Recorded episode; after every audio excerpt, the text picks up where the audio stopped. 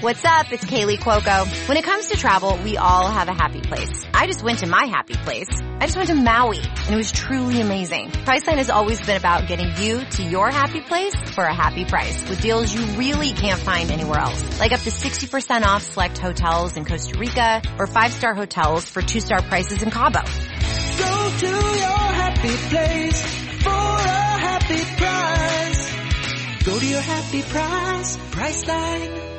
Welcome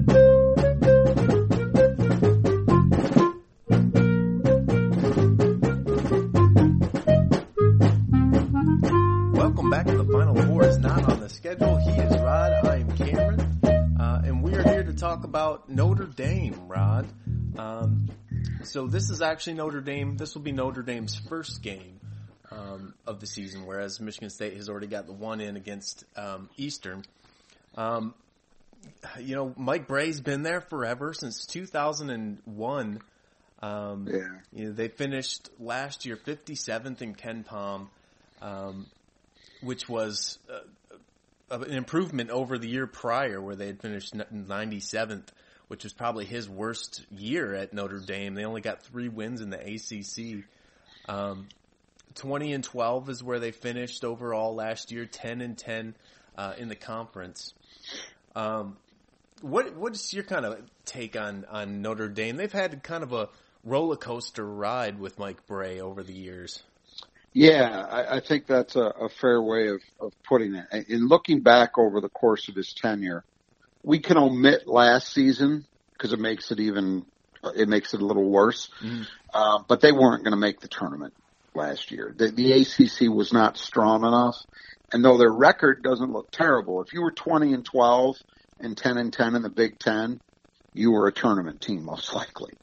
Um, it, it, where Notre Dame was in the ACC, they would not have been. So that would have made it three straight years without a tournament bid. Now you juxtapose that to the three years prior. They had a team that went, uh, won a game and then lost in the second round, so didn't get out of the first weekend, but still won a game there. And then the two years prior to that, they made consecutive Elite Eights, which is, I think that three year period is the peak of Mike Brey's coaching tenure. He's been okay. They've been, if, again, if you omit last season, in 19 seasons, he's made the tournament 12 times. So he's batting just a hair under two thirds of the time. Um, it depends, I guess, on what your expectations are. The, the fact of the matter is, I'm old enough, and I think probably at least some of our listeners are, to remember a time when that would have been considered abject failure hmm. at Notre Dame. Notre Dame was a true national power for really the entirety of the 70s and into the 80s as well, although that's when it started to slip. And and I think you can you can ascribe the slippage to four letters, ESPN. And, and it's funny to say that, but but this is the truth. I always tell people who are too young to understand it. Notre Dame at their height, when I was a kid, first starting to pay attention to the sport, was the closest equivalent to what Duke is in the modern era. And I mean that in, in all respects. They weren't quite as good in terms of the winning. They never won a national championship, but, um, they were the only program that was regularly on national TV because they had an arrangement with NBC.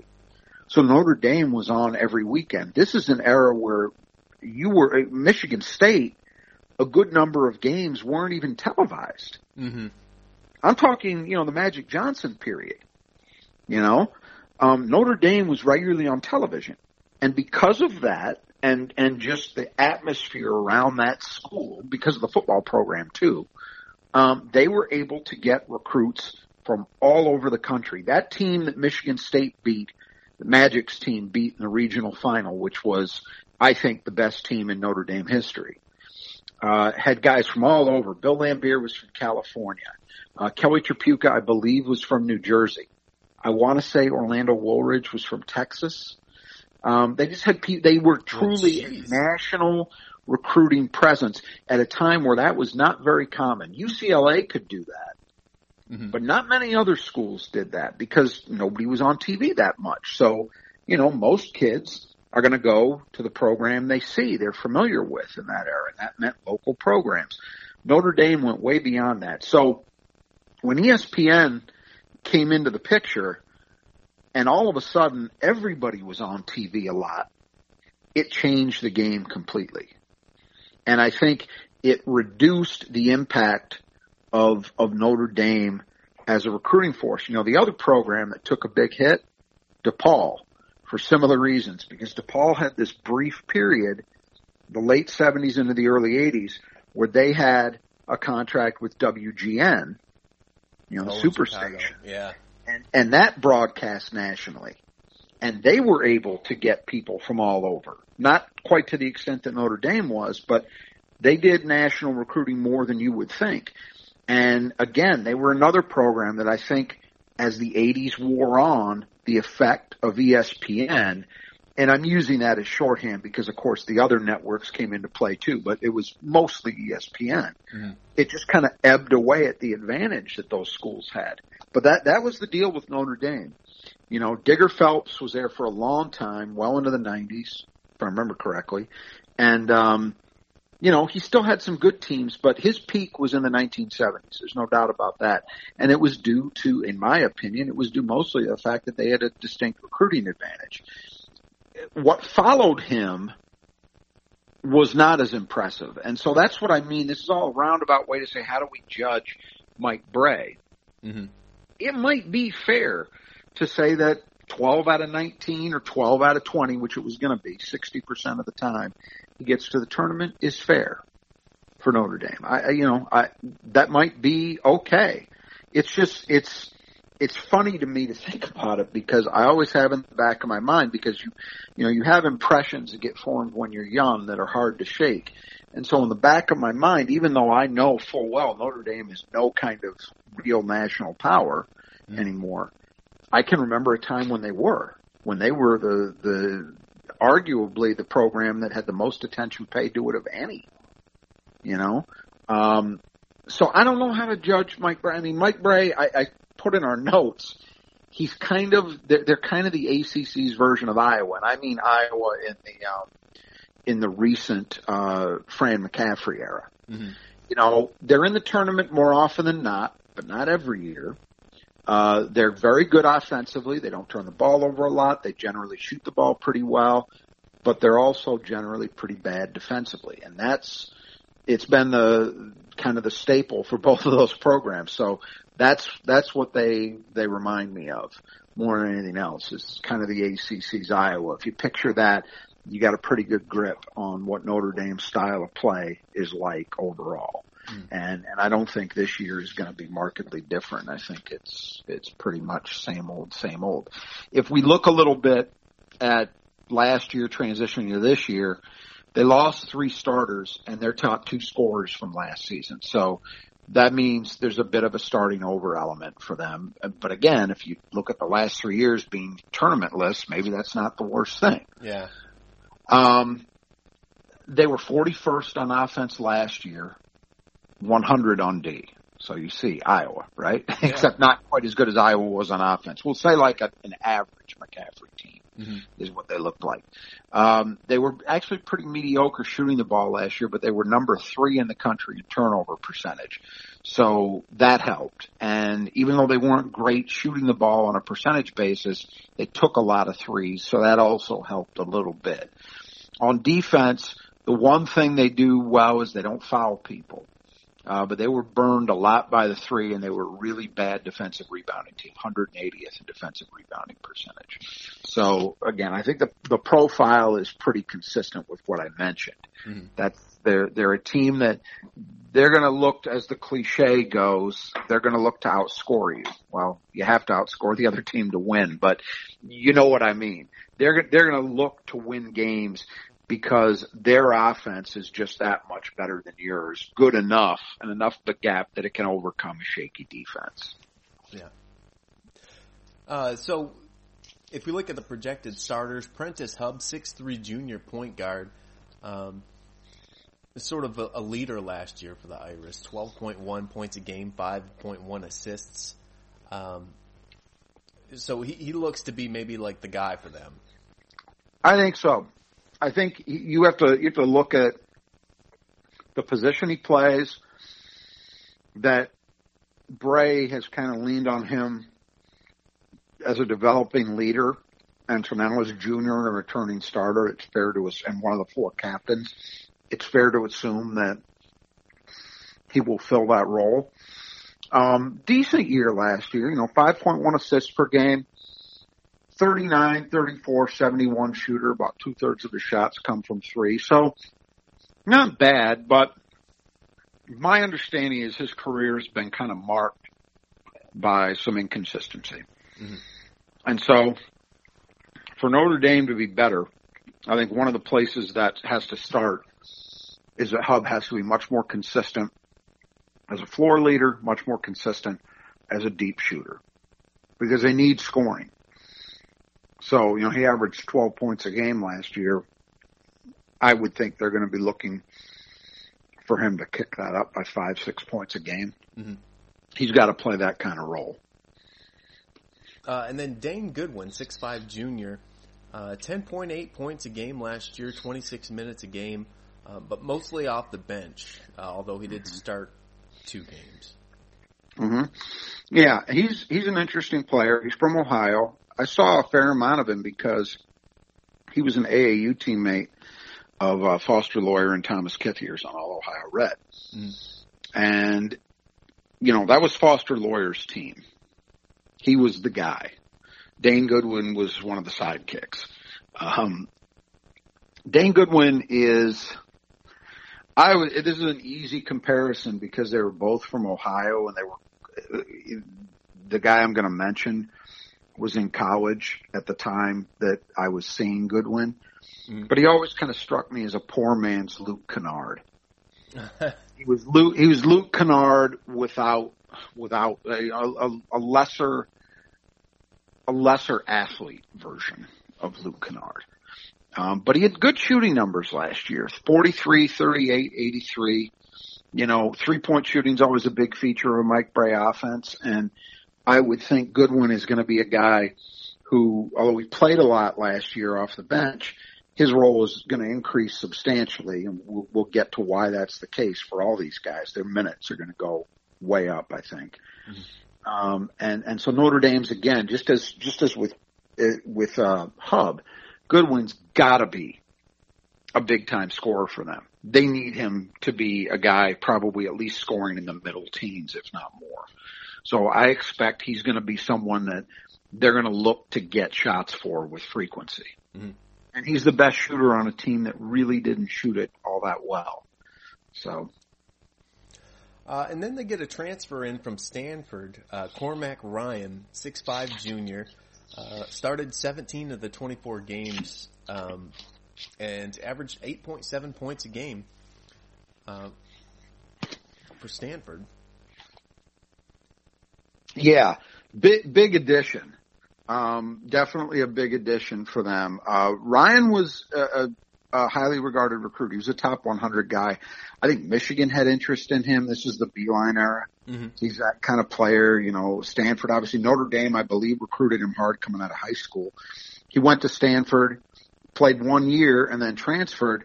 And he's actually this is this says something about him, I guess uh, as a transfer, he's elected one of the four captains, and Brey has mentioned his leadership, his vocal leadership in particular. So this is a guy who's going to have a big impact on this team. The one year he played at Stanford, 8.7 points a game on 33, 32, 74 shooting. And he started 17 of the 24 games he played in. Um, those shooting numbers are not great, but his reputation was as a shooter. That's what got him that level of the level of interest that he had. And so it wouldn't be a surprise to see him improve. I mean, we've talked about this many, many times. Guys come out of high school. I mean, in the current Big Ten, you can look at Foster Loyer. You can look at um, Duane Washington at Ohio State as a couple of recent examples. Guys who had big, big time reputations as shooters in high school. Freshman year, maybe less than stellar, but as a sophomore, they kind of got their legs under them and improved I wouldn't be surprised to see that from Cormac Ryan because he had that that reputation as as a guy who was potentially a really big time shooter. So again, as with Goodwin, who's going to be on the other wing, they need Cormac Ryan to be an impact guy. Notre Dame's offense always relies a lot on threes. He's a guy who has a rep as a shooter. He's got to shoot it. Mm-hmm. Uh, and then Nate, Laszewski, 6'10 junior, uh, who came off the bench last year in about 21 minutes a game. Um, 7.4 points, six or 4.6 rebounds. Um, it looks like maybe you think they're going to be likely starting him at the four this year. They don't have a choice, mm-hmm. I don't think. Yeah, and he played a lot last year as a reserve. It's again, he's a junior, so it's natural for him to be stepping up. Uh, despite his size at 6'10, this is a guy who's a perimeter player. 41, 31, 73. Again, not great. Uh, two thirds of his attempts came from deep. Oh, wow. So, you're, despite his height, you're talking about a stretch four in terms of the way he plays. Again, they need him to be better. You know, he's shown flashes, but they need him to do more than that. They need him to be consistent. Uh, and then at the five, Juwan Durham, 6'11", 230, fifth year senior. Um, he averaged 7.8 points a game, 4.6 rebounds. Um, but he, he also played quite a bit last year and had a, about two blocks a game, 17.5 minutes. Yeah, and I think, I think that, that, that shot blocking is the big element, you know. Um, that's the primary uh, positive that he contributed to the Irish last year, and it's probably going to be the same thing this year. This is not a good defensive team, and when you look at those those guys we've just mentioned, athletically, this is not a team that you look at and say, "Well, they got a great chance to be better. You know? yeah. Um, again, I go back to Iowa. It's kind of like my hang up with Iowa this year. I look at that roster and I think, okay, why do I believe this team is going to be better? This isn't a, it's not a case where you've got good athletes, but they just haven't figured out how to actually play. Mm-hmm. They haven't figured out concepts yet. You know, they're limited athletically and it is kind of who they are. I think it's the same thing for Notre Dame. So, um, I think it's fair to say that with Notre Dame, any defense they can get is um, is a big positive, and and they they need it. Um, and he gives them that. He's got that physical presence. He's got size in the paint. Uh, and he's done it. You know, he was a starter last year, all but one game, although he, he only played 17 and a half minutes. So you wonder about conditioning, but as we're going to get into, given Notre Dame's bench, I, he's, he's going to have to, he might even have to come close to doubling playing time. I mean, it's a rough situation for Notre Dame in terms of depth. They have virtually no proven depth at all, and the freshmen they're bringing in are not guys who are highly regarded. So all of these guys we just talked about as starters, I I think if I were Mike Brey, I'd be looking at all five of these guys and saying I need about 30 minutes a night minimum mm-hmm. out of you. I don't know if if he has that in him. Um, you know, they're only 333rd in the country in bench minutes used uh, last year, and that's before yeah. losing these guys. Yeah, yeah. So you know, I, I, it's it's an interesting situation. So anyway, um, that's that's that. And and as we get into the well, go ahead. You can lead us. Into yeah. So the, coming off the bench, um, one of the. But before we before we get into the guys we're mentioning, there there is one element here, and it's it's proven to be um, a real challenge to um, to get information on this stuff. But Notre Dame does have one guy who potentially could help them, named Trey Wertz, a six-five transfer from Santa Clara. He's a guard. Um, played a lot, averaged almost 12 points a game and almost four assists per game at Santa Clara. 40% behind the three point line, 48% overall.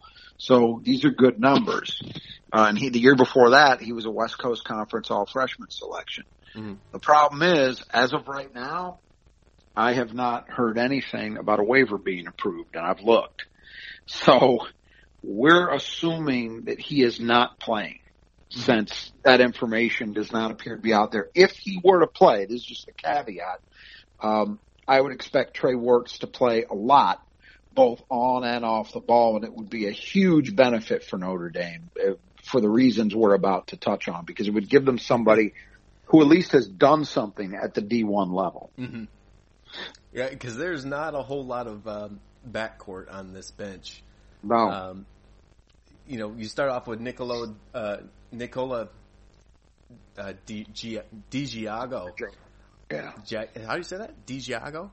I think that's a fair attempt. DiGiago. Yeah, Uh, 6'8", 230, fifth year senior, um, but just under a point a game, about a rebound a game in six minutes last year.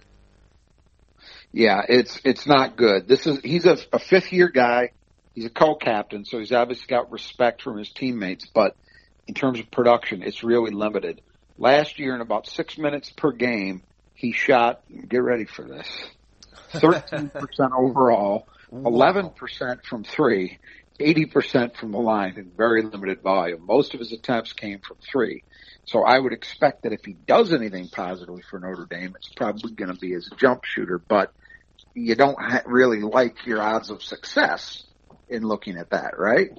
Um, and that's it for a, a, a guy who's a proven, or I shouldn't even say proven, who's played any basketball at the D1 level off the Notre Dame bench, other than again, if Trey Wertz were to get um, his uh, his his waiver approved, um, that would be the um, that would be the exception. But you know, for now, um, you you have to you have to assume that it's not happening, Mhm. um, which is strange because most of them have happened. Uh, but anyway, so that's that's that's where we are. This is this is really it for proven depth, quote unquote. We're being very uh, proven is doing a lot of heavy lifting. yeah. Uh, yeah, the next three guys are all freshmen. Um, Tony Sanders, six seven. Um, do we know what do we know about his positioning? They say he's athletic and capable of playing and some positional versatility, capable of playing the wing or maybe as a small ball format. Uh, Elijah Taylor, 6'8", 230. Yeah, more of a more of a post guy. Uh, I would expect he'd be the guy who would back up Durham Mhm. for whatever minutes are, are required. Uh, and then Matt Zona, six nine. Yeah, kind of more of a typical Brey big man. If you if you know what I'm talking about, Mike Brey has had a lot of guys over his run there who have fit this bill. They, they've tended to be big white guys um, who don't aren't really great athletes, but they're strong and they get bigger over their time there. So they have some interior game, and then they also have, even though they're not great athletes, they're skilled. They have the ability to face up, step away from the bucket and shoot, even hit threes. Uh, Zona is a guy they think um, can do both of those things, can can post and and face up. But how ready he is to do that right now is a question. He's six nine, and they list him at about two forty. So at least the listed height and weight would suggest he might be ready to compete. You know, the thing you got to keep in mind with all these guys, um, they were all rated. I think the highest rated guy was, uh, uh, according to Rivals, was at 198, and the others were sub 200 nationally. So this is this is not a case of you know high profile guys like somebody like Dane Goodwin, for example. I think in the end he might have fallen out of the top 100, but it wasn't by a lot. He was a guy who was a known, you know, high major recruit. I think Ohio State had offered him. Um, you know, there were there were other big time programs involved with him. Um, Cormac Ryan, as I mentioned, was a top 100 guy. You know, so they have guys on this team that were in that category. The three kids they brought in in this class fall way outside of that range. And yeah, I, I just don't know. It's one thing if you're getting guys like that and one of two things is either the case. Either you're trying to build a program, maybe you're Rutgers with Steve Pikiell when he Mhm. got in there. Um, or Fran McCaffery when he started at Iowa and it was kind of, you know, program had been kind of nuked.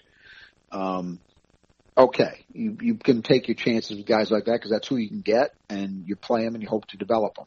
Or you can in turn hope that you can park them for a year or two and develop them in practice until they're really ready to go. And maybe you've gotten some diamonds in the rough and, and you develop them.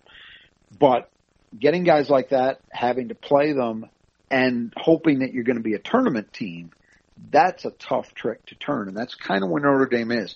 It, it is worth mentioning. There is another guy, another top one, previous top 100 recruit named Robbie Carmody, who's a wing. Um, and again, another guy who had a reputation in high school as a big time shooter hasn't really shown it yet. He, and he's had a lot of health problems, but he's supposed to be back at some point this season. They've, he's got a dislocated kneecap, so he's out through December.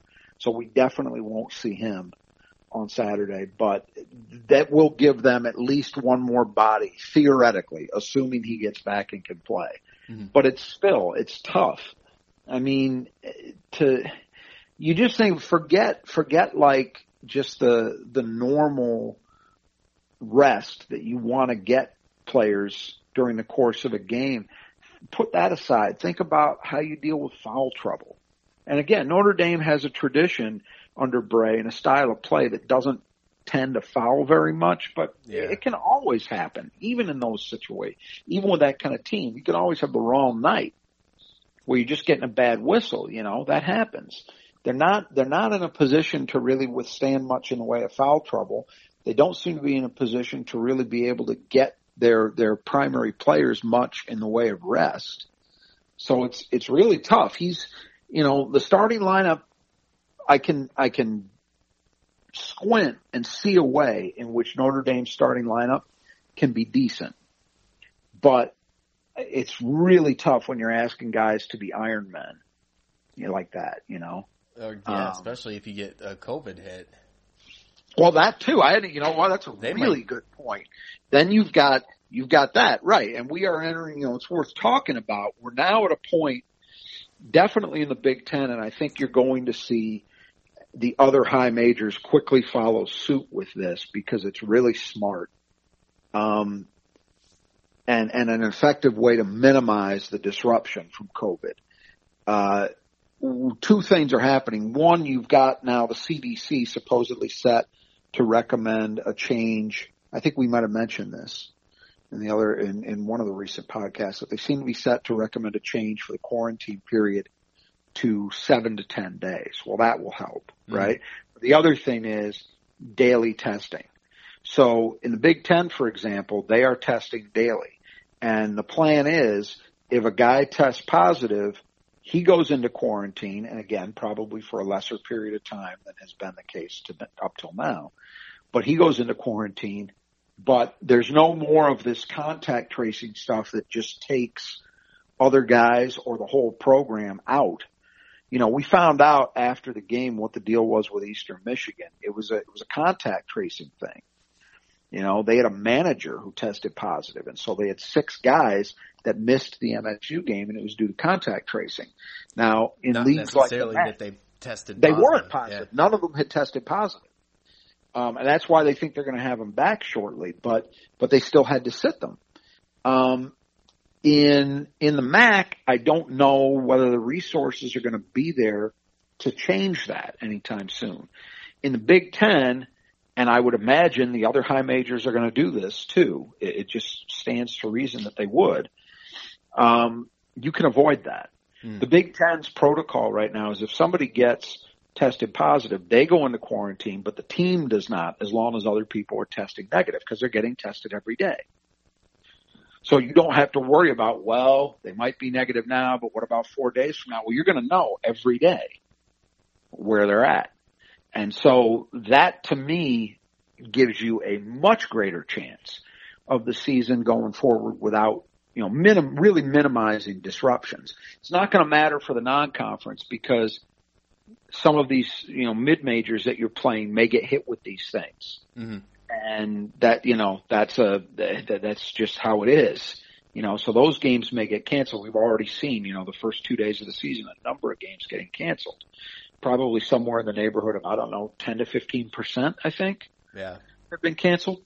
Northwestern and Um, Penn State both either canceled. One of them canceled, one postponed, I think. Right. So, so there, but it wasn't because of the Big Ten programs. I don't believe. I think it was the opponents. Um, but once we get into league play, I think that's going to change. So that might be that might be something that helps Notre Dame. But you're right to point it out because that's another area where, man, just not having any depth. I, yeah, you just you don't you just don't know. Mhm. So we're going to see. And again, if if um, if Wertz can play, it, it helps him quite a bit because he's a guy that they can probably use at all three perimeter spots. And, you know, he could be another 30 minute a night guy, right? He could Mhm. play 10 minutes at each spot. And that means they'd have four guys playing the three perimeter spots at 30 minutes each. That, that would be helpful for Mike Brey, but he's, he's in a tough spot as it stands. All right, so uh, we move on to the keys. Um, number one, guard the arc. Um, you know, Notre Dame shoots a lot of threes. They weren't great last year at 34%, uh, 108th in the country. Um, But when so much of their offense is centered around it, you, I guess you, you worry that maybe they have a hot night. That's exactly it. You know, you can, the numbers over the course of a season can certainly can tell a story. And so we can come into this game saying, Hey, based on the track record these guys have, this is not a team that you would bet on to shoot it extremely well. But as we mentioned, there are guys who can get better over time. And as you just alluded to, a season number doesn't necessarily mean anything on one given night. Mm-hmm. And, and so the best way to handle an opponent like that is you limit the looks that they get. So Michigan State needs to be cognizant of that. Um, they've got to limit the clean looks that Notre Dame gets. So that's going to mean there's going to be a real emphasis on the perimeter, uh, perimeter defense and, you know, not even just the, the point guard and the two wings, but the four man as well. So Joey Hauser, Malik Hall, those guys are going to, cause as we've mentioned, um, you know, Notre Dame's power forward, Laszewski, is mostly a three point shooter. So you've got to locate and close on him as well. So that's the, the primary challenge. And the interesting thing about that is going to be, you know, we, and, and this has already become the hot topic coming off one game is what happens at the point. Um, you know, Foster Loyer, now I happen to think he's probably better at locating and closing on three point shooters than he is stopping penetration. Mm. So this might help, but you know, might play into his lesser weakness, let's say. But if he's playing a lot and Rocket Watts isn't playing as much, at least based on what we saw last year, that's a hit to MSU's perimeter defense. We talked coming into the season how this could be one of the really great defensive groups MSU's had in recent years on the perimeter, and I still believe that. But in the Eastern Michigan game, Rocket Watts and Josh Langford were not very good defensively. So they need to be better. MSU needs to be better as a team, and I think it'll be interested interesting to see how the playing time allotment goes because that could impact what MSU can do defensively um, in this area and in general. Mhm. You know, Uh, and then the second point, boards. Uh, MSU was not very good on uh, the rebounding last last game. No, um, very very disappointing. I mean, the, the stats don't look horrible when you look at the percent. They gave up ten offensive rebounds to Eastern. Okay, and that that's not terrible. And Eastern missed a lot of shots, so the percentage is not terrible. But man, watching it, it did not feel like Michigan State was doing very much mm. on glass, and they also weren't effective on the offensive end either. And and we'll repeat what we talked about in the post game. That was against a team that was way down in numbers, that because of that was playing very small, and playing a matchup zone which should create opportunities for you. Uh, and MSU couldn't capitalize on any of that. Hmm. You know, the defensive boards in particular are a point, at least for me, they're a point of emphasis because it was, a, it's been a very uncharacteristic performance from Michigan State the last couple of years in that phase of the game. It needs to get better.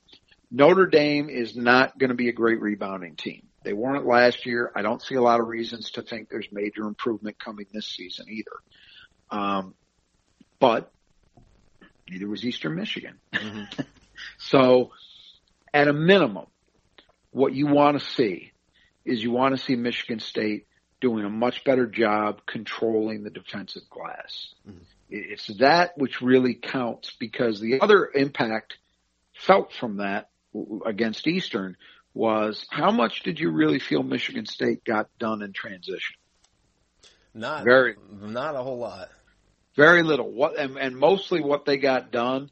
There were a couple times where they got, got behind the defense a little bit, a couple times. Yeah, and and they did get a couple layups, but man, for the most part, the little bit they got done was kind of like tr- secondary break stuff, where Eastern got back, but MSU was in was in their running game enough that it led to an open jumper. You know, mm-hmm. one of Foster's threes came as a result of that, for example, but they didn't get a lot done.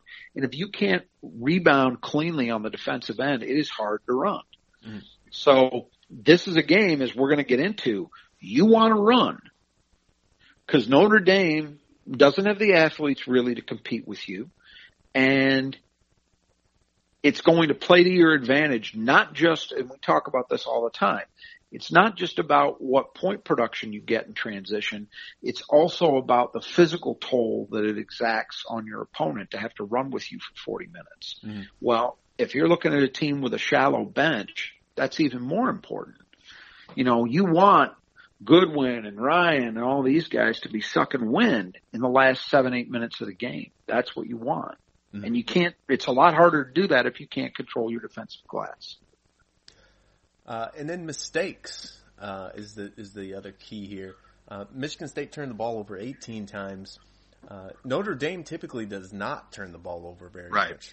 Well, we said number three in the country in TO yeah. percentage last year. And, and that's kind of a program staple, so I don't expect a huge difference this time around you know, one way they can stay in the game is if there's a big turnover advantage because that will mean that there's a big advantage in terms of scoring opportunities, right? Just mm-hmm. shots that get put up. Um, we can hope that for MSU, some of what we saw was attributable to first game jitters, rough spots, playing against a matchup zone. You're thinking, I will say this, most of their turnovers were a result of that and not that they were pressured into it. Notre Dame is not a pressure team at all. Mm-hmm. They are they are very very low uh, year in year out in terms of turnover percentage defensively. They just don't force much that way. So whatever happens in this game is likely to be much more a result of Michigan State um, beating itself, so to speak, and that's what can't happen. Mm-hmm. You know, they just they they can't afford that. We we can't see the the passes to nobody, you know, the walks, all that stuff has got to get cleaned up. You know, I don't expect them to have fewer turnovers than Notre Dame does in this game, but we talk about this usually when MSU is playing a team like Wisconsin or, you know, John Beilein's Michigan or Iowa. You don't have to beat them in that area, but you got to keep it relatively close. It's the same way most opponents usually view MSU in rebounding. Mm-hmm. We know we're not going to out rebound them, but if we can keep it close, we've done a job. Well, that's kind of how it is for MSU in turnovers in this game. Mm-hmm. Uh, and then the fourth key, depth. Uh, an area definitely Michigan State has a huge advantage in. Yeah, and and so again, you want Notre Dame, you want Notre Dame to one of two things. You want Notre Dame to be tired, and hopefully you want Notre Dame to have to be playing some guys minutes they don't want to play them. And, and that could be because guys need rest or it can be because you managed to get them in foul trouble. As we say, the last part is easier said than done because Brey teams typically are not very foul prone. Mm-hmm. So it may be easier said than done to put somebody in foul trouble, but if they can, for example, if they could manage to get Juwan Durham in foul trouble, well then you're talking because the one kind of defensive presence they have and the rim protector is out of there, that could open a lot of things up. Um, so that would be one example, you know, but, but in general, if you're MSU, you want this game to turn in a lot of ways on the issue of depth. Mm-hmm. Uh, and then pace. Uh, so Notre Dame wasn't a particularly fast team, 109, uh, 190th in the country in pace last right. year.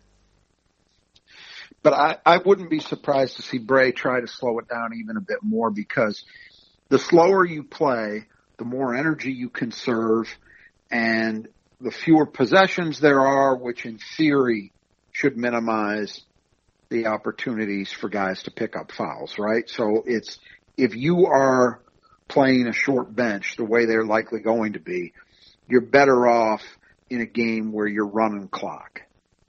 Mm-hmm. You're taking a lot of time off and hopefully your defense holds up well enough that you're forcing the other team to take some time too. That's what they want to do. Uh, so for MSU, big key, run. You want to push. And they didn't do a great job in that first game. It starts with attention to detail on the defensive glass. If they control the defensive glass, then they should have an opportunity to push the pace. And, you know, for, for Notre Dame, you know, we, we say oftentimes that part of the reason Michigan State is able to run so successfully in the non-conference is most opponents are just simply not ready for it. Mm-hmm. They don't see anything like it. Notre Dame does because one of the few teams in America that plays the way Michigan State tries to is North Carolina. Mm-hmm. A lot of similarities there. So if you're an ACC team, and that's the thing, MSU is playing three ACC schools in this non-conference out of the seven games. So those teams have some familiarity with what MSU likes to do because they play Carolina and it's a similar approach. So Notre Dame will know what it wants to accomplish. Whether they can accomplish it or not in holding that pressure down is another issue. And if you're Michigan State, you really need to push, push, push Mm-hmm. Even if you're not getting layups or dunks out of it, keep pushing because forcing those guys to move for 40 minutes is going to pay dividends down the stretch. Yeah. Okay. Well, uh, this Notre Dame game Saturday at six, and then they follow it up against. Is it six? Duke. I thought it was eight. I thought it was eight o'clock. Mm, I got six on this schedule. Let me see. Maybe you might be right. You might be right. Uh, Ten Network let me see. I know it's. Uh, I know it's at. Um, I know it's on the Big Ten Network. No, I've got 8 p.m. Really? On the Big Ten Network. Yeah. I think it. I think it got switched. I think they were originally talking about six, but yeah, it's eight o'clock. Okay. Uh, and then right after that, Rod Duke Tuesday. Right, and and so that's you know it's. I, I don't expect the Notre Dame game to mean a lot, lot, lot because I I don't think they're a team you look at as likely tournament quality right now. Mm-hmm. They could be. I mean, we haven't seen them play yet, uh, but it's still a game against a high major opponent. And because there are so few of these non-conference games, you know, and the next two quality opponents, Duke and Virginia, are going to be tough you know, both on the road for whatever that means this year, but um, but quality opponents nevertheless. That's going to be a challenge to win those games. So this is the one you look at out of those three high major non-conference opponents, and you say, well, this is one we ought to get. Mm-hmm. So you need to get it. The other thing that we haven't really, we, we mentioned it, but we haven't really talked about it as a factor, which will be interesting, is this, this is Notre Dame's opener. They haven't played yet. Yeah. So Michigan State has a game under its belt. Will that show up? Will we will we look at it and say, well, MSU made a lot of improvement, kind of shook the rust off and, and got down to business, and Notre Dame looked like a team playing its first game. That could be the case. So it's one other thing to kind of keep in the back of your mind. Okay, well that'll do it for Notre Dame. Uh, until the uh, post game, the Final Four is not on the schedule.